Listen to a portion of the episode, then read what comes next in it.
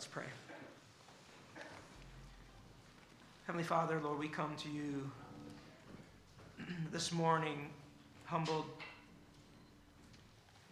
understanding our utter dependence upon you for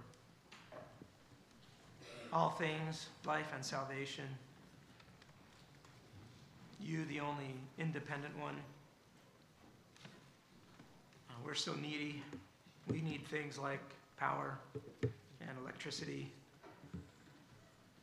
to heat our coffee, to set us on the right track, and when we don't have it, we're all out of sorts. Regular reminders that the space between life and death for us is, is very thin. But you hold our hand. You hold our lives, and we thank you. Be with us now as we come to your word. Strengthen us. Cause us, Lord, to grow in our love for Jesus Christ. And we ask that you would use our time together in your word to work towards that end. For your glory and our joy. Amen.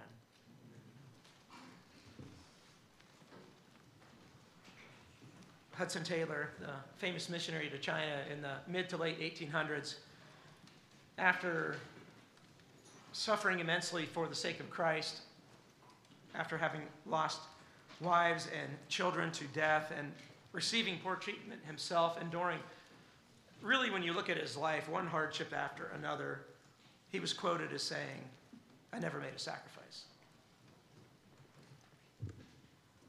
How's that possible? I mean, after all of the suffering, well, I think the reason for this is because of the truth that we find proclaimed in our text this morning. So if you would like, turn with me to Matthew 13, 44 to 46. We're going to be looking at these two parables, and we're going to see uh, what I believe was the true foundation or the motivation that fueled Hudson Taylor's life and many others. Matthew 13, 44 through 46. Jesus says there in verse 44. The kingdom of heaven is like treasure hidden in the field, which a man found and covered up. And then in his joy, he goes and he sells all that he has and buys that field. Again, the kingdom of heaven is like a merchant in search of fine pearls who, on finding one pearl of great value, went and sold all that he had and bought it. So we see Jesus uh, tells these two parables, seemingly in private, both parables essentially are teaching the same kingdom truth, but from slightly different angles. The first, the first parable describes a scene where a man found a treasure hidden in a field. That might sound strange to our modern ears because most of us don't bury our treasure in the backyard, but I think we might be better off if we did. but in the land of Palestine in the first century, I'm told this would not have seemed completely strange. It was somewhat common for people to bury their treasure for safekeeping. We can understand that. But anyhow, the man finds a treasure and then responds by departing with joy, selling all that he has, buying that field. The kingdom of heaven is like this. That is to say, the kingdom of heaven is like the situation that has just been described. The second parable is very similar, but with these few minor differences. First, it's interesting to note that the earlier parable highlights a man who stumbled onto the treasure, where the second parable highlights a man who is in the business, so to speak, of of searching for treasure. He's a merchant and he's looking for valuable and priceless pearls. And so, seeking or, or not seeking, both see the value in the treasure once it has been discovered, once it has been found. And second, um, that second parable, the text there doesn't say the merchant went away with joy, but I think that it's implied because he too immediately departs, sells all he has, buys that pearl. The moral of the story, I think, is this the kingdom of heaven is so valuable that it's worth sacrificing everything and anything in order to gain it. Now, some people try to look at this parable and allegorize it. So you have those who would say that the first parable likens Jesus to the man looking for the treasure, and the treasure is Israel. The second parable, some say Jesus is the merchant, the pearl is the church. But I think trying to allegorize the parables in this way really flirts with disaster. For example, in the first parable, the treasure is worth more than what the price was paid for the treasure. And as D.A. Carson has pointed out, if Israel is the treasure and Jesus is the man who sacrifices all to gain it, then we would have to say that the price Jesus paid was worth less than the treasure of Israel. So that's the problem with allegorizing uh, parables in that way, especially when there's not a very clear explanation of the meaning of the parable. Uh, so clearly, though, I think our main point stands uh, as we see this truth taught throughout the rest of the New Testament. The kingdom of heaven is so valuable that it's worth sacrificing everything and anything in order to gain it. Now, as we seek to apply this parable to life, I think it's important for us to understand this phrase, the kingdom of heaven. So let's answer that question. What is the kingdom of heaven? Stephen Wellum, who I know many of you appreciate, explains the phrase as referring to God's kingly rule as it is especially tied to God's saving reign. Right? So God's kingly rule as it is especially tied to God's saving reign. And he gets there by taking a look at the kingdom in the Old Testament, and he notes how God, as the sovereign creator, rules over all things. And so, in that sense, everything God has created belongs to his kingdom, and he rules over all. But then the fall happens. Genesis 3 happens. God's still sovereign, he still rules over all, but what has changed is that the people reject his reign. They don't submit to his rule and to his reign any longer. And so they forfeit their relationship with him. That then sets the stage for God to come and redeem a people for himself. And so you have Abraham, and he's given that promise that through his offspring, all the nations will be blessed. Then God chooses Israel as his special people, and then the Davidic kings come along to administer, in one sense, God's kingdom on earth. But after reading through the kings, we see that they fail. Yet in all this, the Old Testament prophets speak of a hope in a future king who's going to come and establish a new covenant and eternal kingdom. And this king won't fail. All that brings us to the book of Matthew. Jesus is that king. He is that long awaited Messiah told throughout the entire Old Testament, who through and by his life, death, and resurrection inaugurates the kingdom of heaven, which is to be fully realized at his second coming. At which time all men will once again submit to God's rule and reign, whether willingly or unwillingly. Okay, so that's, I think, a bit about how we should think of the kingdom and how it relates to God's sovereignty over all things. Okay, now just a little bit about the distinction between the kingdom of God and the kingdom of heaven, those two phrases. So the Gospels of Mark and Luke frequently mention the kingdom of God. And they use that phrase several times. Matthew, to my knowledge, is the only gospel that uses that phrase, the kingdom of heaven. The others don't. And then the Gospel of John, he uses uh, the kingdom of God only once or maybe twice, but I think just once. And he seems to instead prefer the phrase eternal life instead. But John's not the only one that uses that phrase, eternal life. So if you would, with me, flip over to Matthew 19, the text that Randall read earlier today. Matthew 19, there in verse 16, Matthew records Jesus' conversation with the rich young man. Behold, a man came up to him, saying, Teacher, what good deed must I do to have eternal life? So the man asks how he can gain eternal life. And then in verse 21, Jesus ultimately tells him to go, sell all he has, give to the poor, then you will have treasure in heaven. The man is rich, apparently does not want to comply with Jesus' demand, and so he goes away sad.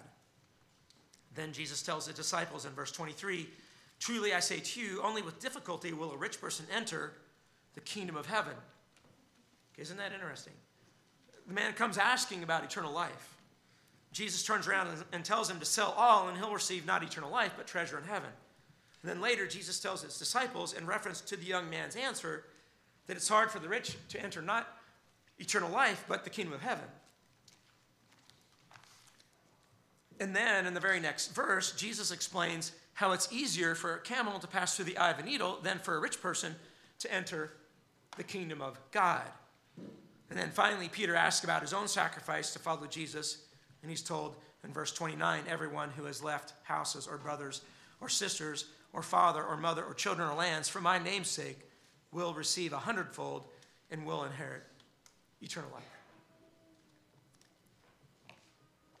So, all that to show how here in one passage we have eternal life, treasure in heaven, kingdom of heaven, kingdom of God, all used seemingly interchangeably, or at least we would have to admit with significant, serious overlap. And at a minimum, I think what we're seeing is that eternal life awaits all those who inherit, who belong to the kingdom of heaven, those two being stuck together.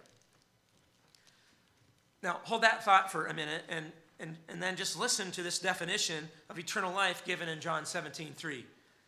Jesus is praying to the Father and says, And this is eternal life, that they know you, the only true God, and Jesus Christ, whom you have sent. So, knowing God and knowing Jesus Christ, that is eternal life.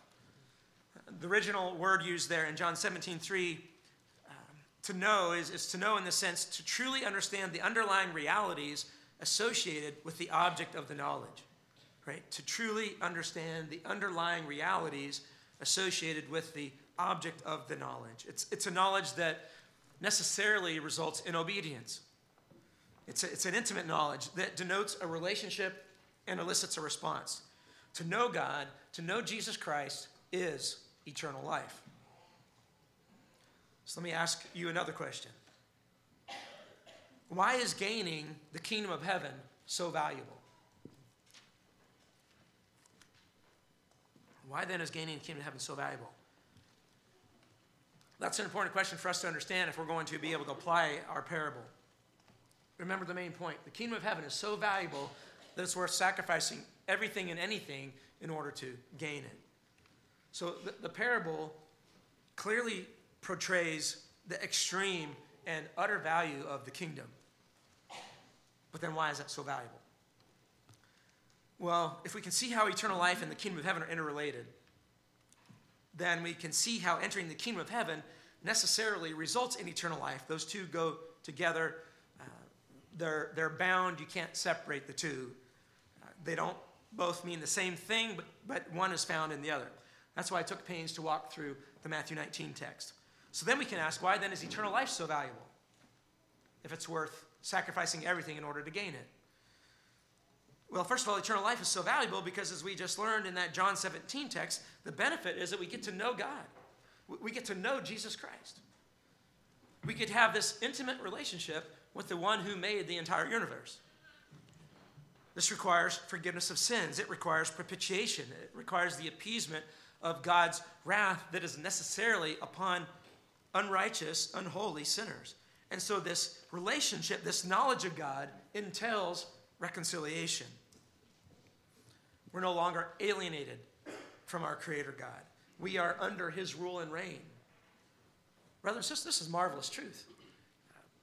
Because of our salvation, we can now freely and righteously commune with our Creator God. Our consciences are clear. We can live guilt free lives before our King without shame. But we can think back to Adam and Eve in the garden. Genesis 3, they hid themselves in shame because of their sin. They hid themselves from God. They didn't want to come near him, they hid themselves. But Hebrews 4:16 encourages us to draw near with confidence, boldness to the throne of grace, that we may receive mercy and find grace to help in time of need. Isn't that wonderful? And then Jeremiah 31, 34 proclaims, And no longer shall each one teach his neighbor, saying, Know Yahweh, know the Lord, for they shall all know me from the least of them to the greatest, declares the Lord. For I will forgive their iniquity, and I will remember their sins no more. What is needed for this relationship? What is needed to know God? Sins need to be forgiven. But there we see that prophecy, at least partially fulfilled in us. Um, our sins have been forgiven. We get to know God. Uh, those who confess that Jesus is Lord and believe in their heart that God raised him from the dead are forgiven and are blessed with knowing God having this intimate relationship with Him. And then further, the kingdom of heaven, which we're likening to eternal life, is so valuable because of our position with God. So I think we could also talk about our justification. We have been declared not guilty in the courts of heaven for our high treason. Jesus is the one who received the penalty for our sins. We're no longer doomed to destruction. We've been saved through faith in Him. We could also talk about our sanctification. We are no longer slaves to sin. On this side of salvation, we are now able not to sin we could talk about our glorification. Because we are citizens of the kingdom of heaven, we will one day be made perfect. Can't be a, a citizen of heaven unless your sins have been forgiven. Right? There's a day coming when death is going to be no more and, and sin will be no more. There'll be no more crying or pain. We're going to receive glorified bodies and we're going to see Jesus face to face. Eternal communion with God and his people.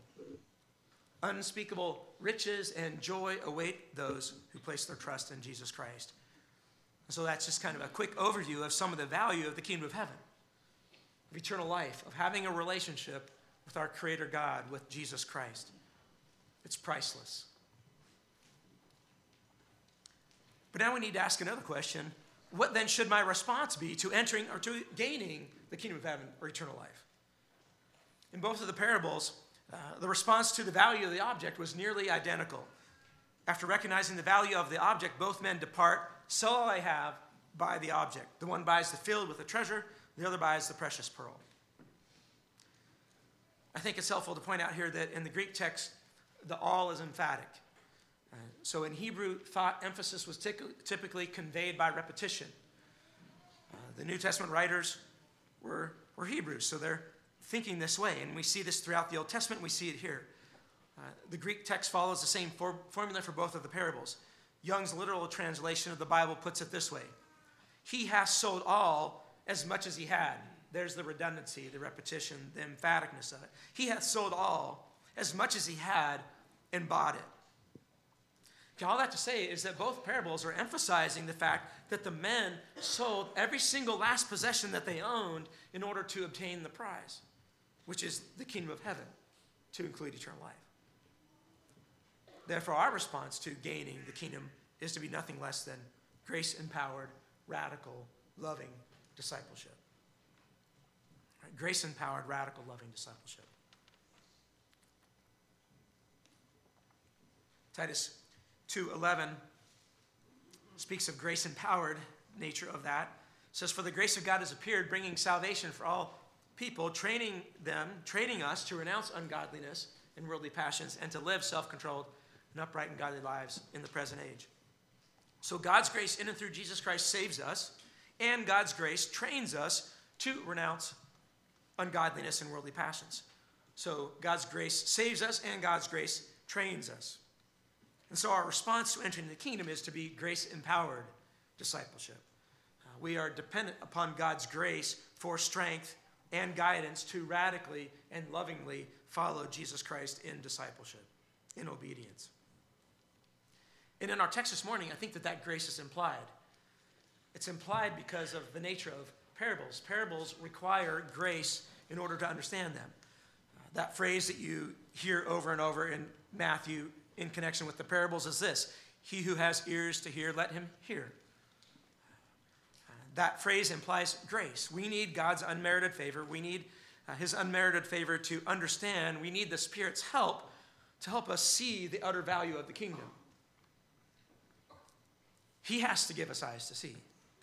He must save us and redeem us. If we don't recognize this wonder, then we're never going to follow Jesus in radical, loving discipleship. So the man found the treasure, then away, went away with joy, sold all he had. And so, selling all to obtain the kingdom is the path to ultimate joy. We need to trust this word. We need to see this clearly. And when we see this, then we're going to follow Jesus radically. I think we could say we will then follow him completely or absolutely. Uh, look with me again to Matthew 19 if you're still there. Look at what Jesus demands of the rich young man.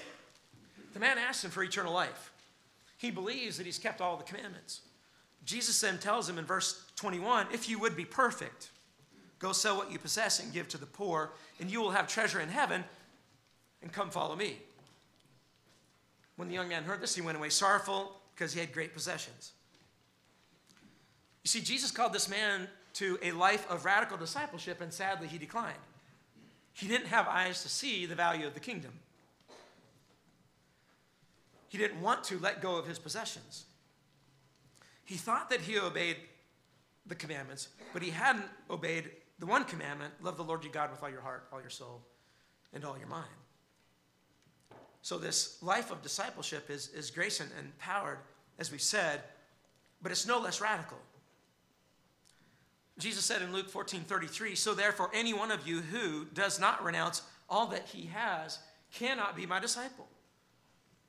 Jesus calls his disciples to renounce all that they have.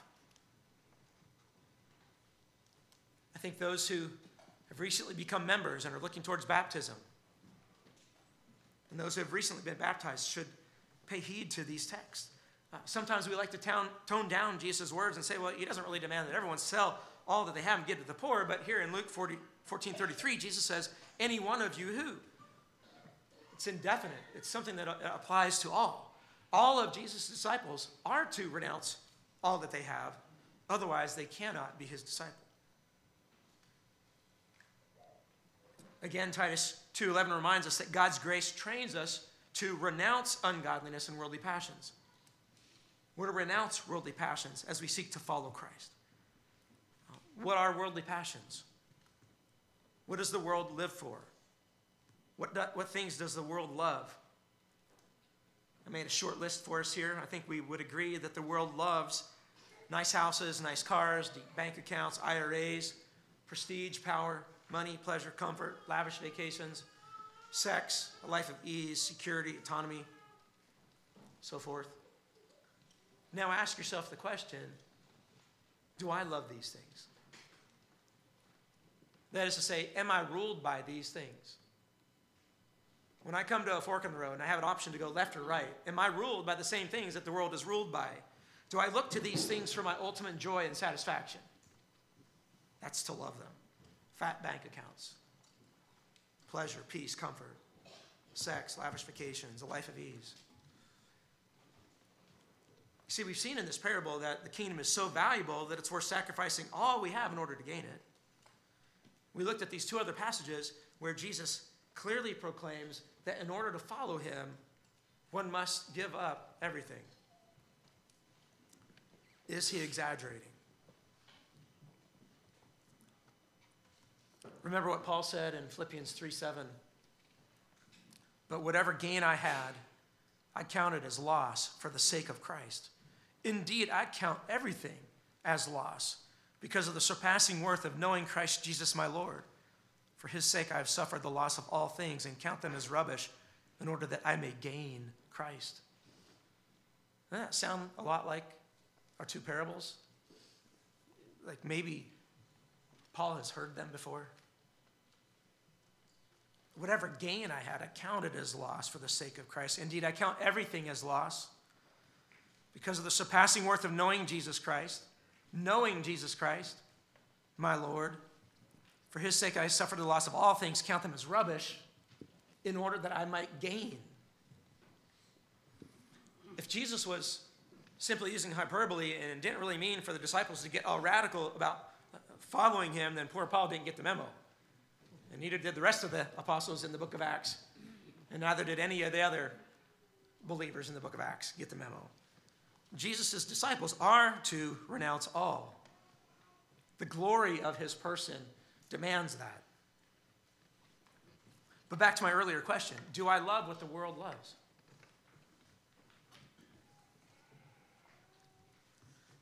How do I know if I do or if I don't? There's one sure way to find out give it up. Give it up. Okay, so it's true that Jesus doesn't ask every single disciple to sell all they have and give to the poor. He asks this rich young man, but he doesn't ask that of every, every disciple. But he does require that every disciple be willing to sell all and to give to the poor, to reckon all things as rubbish compared to knowing Christ. That's renouncing all, that's denying self.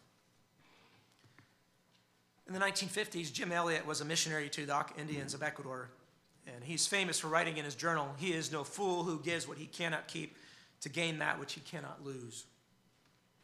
He was zealous for his king and ended up selling all. On January 8, 1956, Jim Elliot and four other men met up with the feared Auca Indians. The missionaries had previously established uh, some friendly contact and were eagerly awaiting the moment when they could share Christ, share the gospel with these lost and perishing souls. That day never came. Jim Elliot and the rest were brutally murdered later that same day. Jim's body was found downriver, mutilated. He left a, a wife of three years, a baby girl, and the prestige of a gifted intellect. Elisabeth Elliot said of her husband, Jim's aim was to know God. Jim himself wrote in his journal, Lord, make my way prosperous. Not that I achieve high station, but that my life may be an exhibit to the value of knowing God.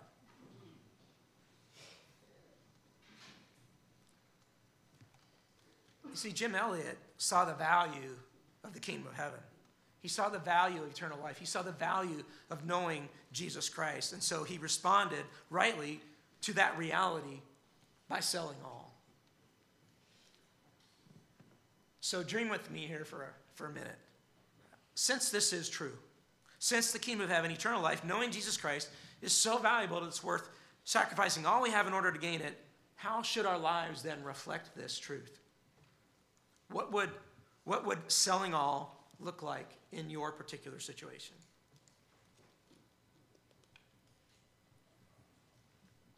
Would it be an all out reckless abandonment for the kingdom, living with no regrets in this life? How about loving God with all one's heart, loving Jesus supremely? Not things, not peace, not comfort, not pleasure, but Jesus. If the kingdom were most valuable, then perhaps we would not worry about material things. Maybe it would include loving God with all of your body, purity. Maybe you wouldn't complain about the weather or the traffic or your boss or your in laws. Where you walk, live, eat, dress, everything that you do, sex, hobbies, so on and so forth, would all be used for the King and his glory. Maybe you would love God with all of your resources your money, your family, your property, your education, your relationships, your time. You'd see all of these things as being things that are at the disposal of the kingdom, holding them all with open hand.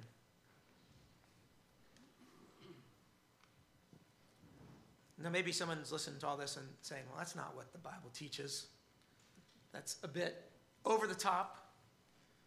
God gave us all things to enjoy, and uh, they're right. 1 Timothy 6, 6 says, As for the rich in the present age, charge them not to be haughty, not to set their hopes on the uncertainty of riches, but on God, who richly provides us with everything to enjoy. But most of the time we stop there, so let's keep reading. They're to do good, to be rich in good works, to be generous and ready to share, holding things with an open hand, thus storing up treasure for themselves as a good foundation for the future, so that they may take hold of that which is truly life. Sounds a lot like our text again.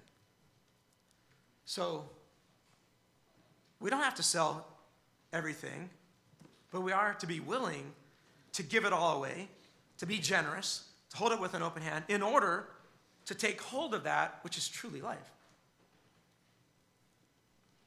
Isn't that interesting? Maybe you're here listening to this and thinking, well, not everyone needs to go and do what Jim Elliot did. And in fact, I think that what he did was rather irresponsible. He had a child and a wife to support, take care of. He didn't fulfill his biblical responsibilities. We're not to get too radical, too crazy. Look what happened there. Not everyone is called to be radical, to be sold out, to be completely in for the kingdom. If that's you, just let me remind you that one day you're going to die. In 50 years, maybe 70 years, not very many of us in this room are going to be around. That's not a very long time. So, how would you like to die? But I would agree that valuing the kingdom doesn't require becoming a martyr for the kingdom. In fact, valuing the kingdom isn't about what you do, but about where you seek your joy. It's about who you know.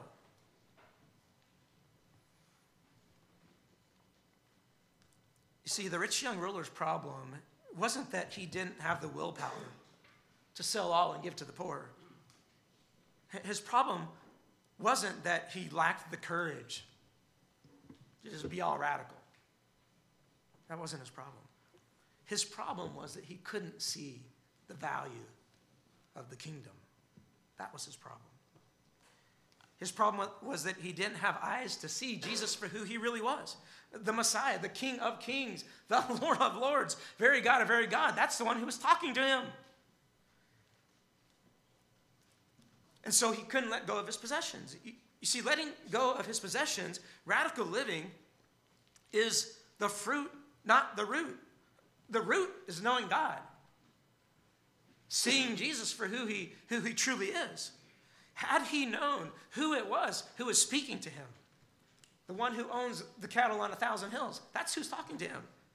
That's the one who asked him and told him, Go sell all you have, give to the poor. Had he known who that was, he would have gladly given up his possessions and trusted the King of Kings, the Lord of Lords, to fully compensate him in the next life. But he didn't know. Had he known, he would have obeyed Jesus and sold all. He would have given to the poor. And he would have seen that this was his extreme joy. He would have been like the men in the parable. Once they discovered it, once they found it, once they understood, then they would have went.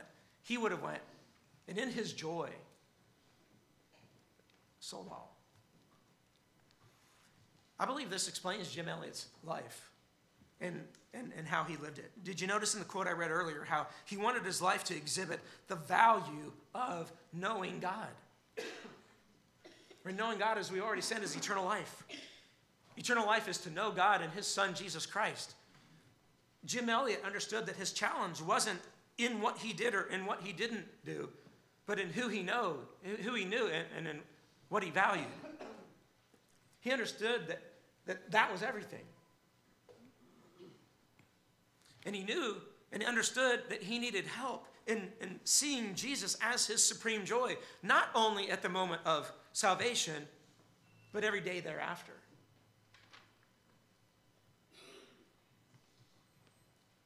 And that's why I think this parable is a little bit confusing when we talk about it. It's like, yeah, we respond by selling all to gain the kingdom. But selling all doesn't gain us the kingdom. Seeing Jesus, God giving us a new heart, gains us the kingdom, but yet we're to sell all. And if we don't sell all, we haven't gained the kingdom. This is something that happens at the moment of salvation. We're given a new heart. We're given eyes to see Jesus for who he clearly is. The righteous, natural response to that glory is to go sell all. And so, no, we don't have to all be missionaries and move to Africa, and start orphanages. Some will, some won't. But we all do need to value the kingdom above all else. And when we do, it will bear kingdom fruit. which involves prioritizing this communion, this relationship. Right? If knowing God through Jesus is eternal life, then the heart that sees this is going to, to long to build that relationship through at least uh, the means of grace of, of prayer and Bible reading, the fellowship of the saints. Right? They're going to organize their lives in such a way that they're going to prioritize that communion. You know, if we could care less about reading the word to know and understand Jesus Christ and in his life, death, and resurrection in, in a deeper way. And if prayer to us is a chore, like, like mowing the yard, something we just got to do before our day starts, then something's seriously wrong in our hearts. We're not valuing the kingdom, and we're in a dangerous place spiritually. But not only are we going to uh, prioritize communion, we're going to also prize that communion. Knowing God is going to drive this person. It's going to motivate everything that they do. To be known by God and to know God is going to be their highest aim in life, their greatest treasure. They're going to prize and guard and protect this relationship above all, and they're going to see this as their greatest joy. And so then naturally they'll pursue this communion. They're going to passionately and zealously pursue Jesus. He is their joy. He's going to be their primary pursuit in this life. That's what Paul is getting at in that Philippians 3 text. Jesus is our salvation. He is the King of the heavenly kingdom. Knowing Him, learning His ways are the natural overflow of valuing the kingdom. So Paul naturally says in verse 10 that I may know Him in the power of His resurrection and may share in His sufferings, becoming like Him in His death. It's pretty radical sounding to me. And so the natural response to knowing God, the root is finding our joy in Jesus, the fruit and that results in loving obedience. And let me just briefly illustrate this by revisiting the Sermon on the Mount. If you remember, the Sermon on the Mount in, begins in Matthew 5 with what, with what we call the Beatitudes. In verses 10 through 12, we see that kingdom citizens, true followers of Jesus, those who value the kingdom, are blessed when they suffer for Jesus' namesake. You see, when believers suffer for the kingdom with joy, they show the world that they were living for eternity. They show the world the sheer value of the kingdom. They confront the world with the value of knowing Jesus. We talked earlier about what the world values, and I asked if we valued those same things, and then how do we know if we value the same things that the world values? You see, when believers suffer persecution for identifying with Jesus Christ, it's a blessing because they learn that Jesus is indeed their extreme joy. That's why it's a blessing. They see that they were willing to sell all. Their faith is genuine. And not that it's about them, but they rejoice in the grace that they see in their own lives, that miracle, and in the lives of others who also endure persecution for Jesus' namesake. It reminds them, it encourages them that the gospel is true. So we don't worship Jim Elliot, but we do rejoice at the obvious grace of God in his life that caused him to suffer joyfully, to lay it all in line for Jesus' name. That's why when we read those biographies, we're so encouraged. We read those and go, okay, I, I knew Jesus was valuable. And here's another reminder here's a guy who gave his life up because he saw the value of the kingdom. And we rejoice in the fact that the world was confronted by a man whose life exhibited the value of knowing God. So when we suffer for Jesus' sake, we also can rejoice over the grace of God in our own lives and in the opportunity that we have to display our King's value. Because if we value the kingdom above all, then our highest aim in any situation is going to be to make his name famous. And his name isn't made famous by recanting our faith under persecution. So then, moving through the Sermon on the Mount, we come to verse 27. Jesus is explaining there how those in the kingdom will deal radically with sin, and the particular sin here is lust. We talked about this last fall, but because of our demographic here at Kenwood, I think it's worth repeating briefly. But he says there, if your right eye causes you to sin, tear it out and throw it away, for it's better that you lose one of your members than that your whole body be thrown into hell. What's he getting at? Well, remember, the person who sees the value of the kingdom finds their ultimate joy in Jesus, in the relationship. And the kingdom citizen then understands that sin messes with their communion with God. And they don't lose their salvation, but when a man looks at pornography, for example, his relational enjoyment of God diminishes. Sin messes with our enjoyment of Jesus Christ on a relational level. And so, if we see, if we know the value of the kingdom, then we're going to deal radically with sin in our lives. We're going to metaphorically gouge out our eyes and toss them far from us. The Puritan Thomas Watson writes If we are prizers of Christ, then we will part with our dearest pleasures for him. He who sets a high value on Christ will part with his pride, unjust gain, and sinful fashions. He will set his feet on the neck of his sins. Whatever it takes. And so, brothers, if you see the value of the kingdom, if you value eternal life, and if you see and understand that your ultimate joy is in Jesus and in that relationship with Him that you enjoy, then this teaching of Christ here in Matthew 5 makes complete and absolute sense. If I value the kingdom and I know that my joy is found in knowing Him, and if I know that looking at pornography in the computer is going to diminish that joy, then why in the world would I not do something radical about it? Jesus says here that you will if you value the kingdom, if you have eyes to see, if your faith is genuine. That's why there's this warning here about hell. If the images on, on your computer screen cause you to sin and you're unwilling to throw the computer away because you don't want to be inconvenienced, then maybe you need to fear hell. Okay, so it's not that I have to follow this legalistic set of, of rules, you know, can't do this, can't do that, can't watch rated R movies that heart misses it altogether. What Jesus is saying is that the person who sees him clearly, values the kingdom, values a relationship with Christ, and so doesn't even want to watch that filth.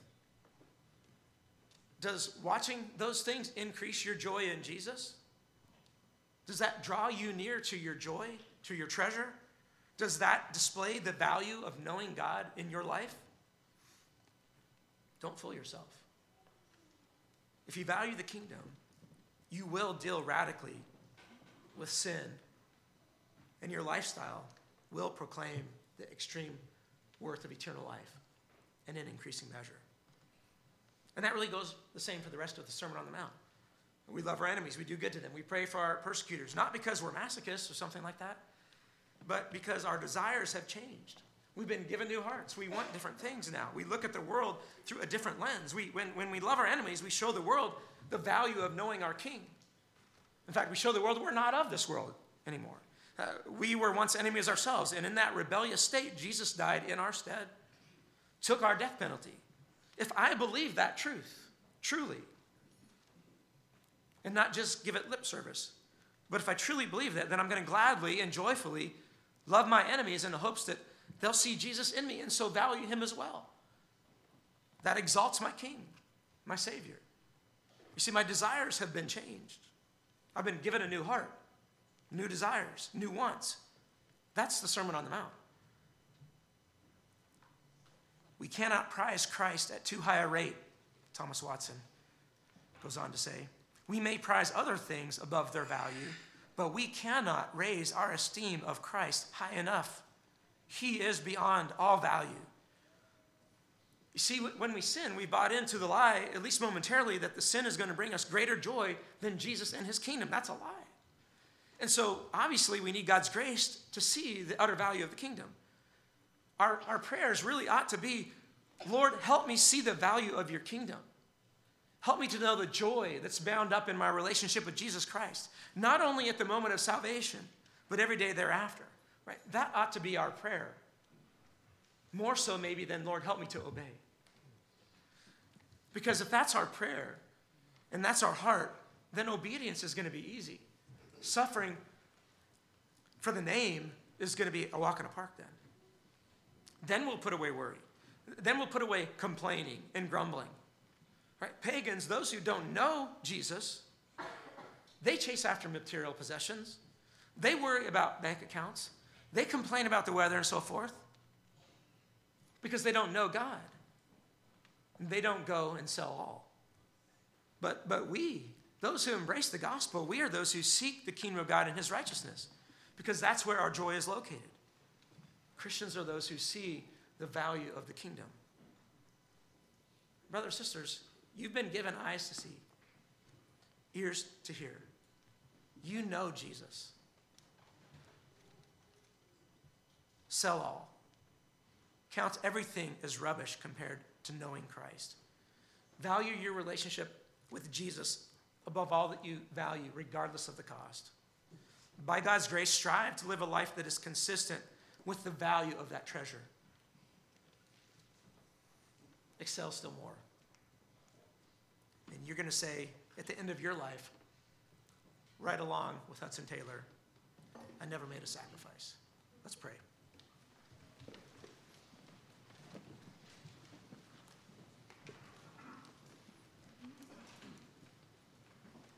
Heavenly Father, Lord, we are so thankful that for those of us who are in Christ, understand this parable.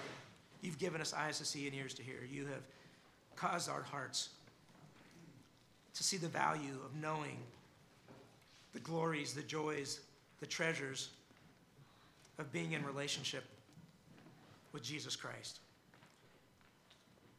Thank you for that. We're so glad it's not our performance that saves us, but Christ. Yet we do long to live lives that point to and proclaim the value of knowing Jesus. And in that, we need your help day in and day out. Encourage us in that. Lord, help us to be good examples for each other in this particular way. And if those, if there's here some of those here this morning who do not know you, who don't see the value of Jesus and so are unwilling to obey Jesus, I ask, Lord, that you would use this word and our- the rest of our time here to give them eyes to see and grant them repentance. For your glory and our joy, amen.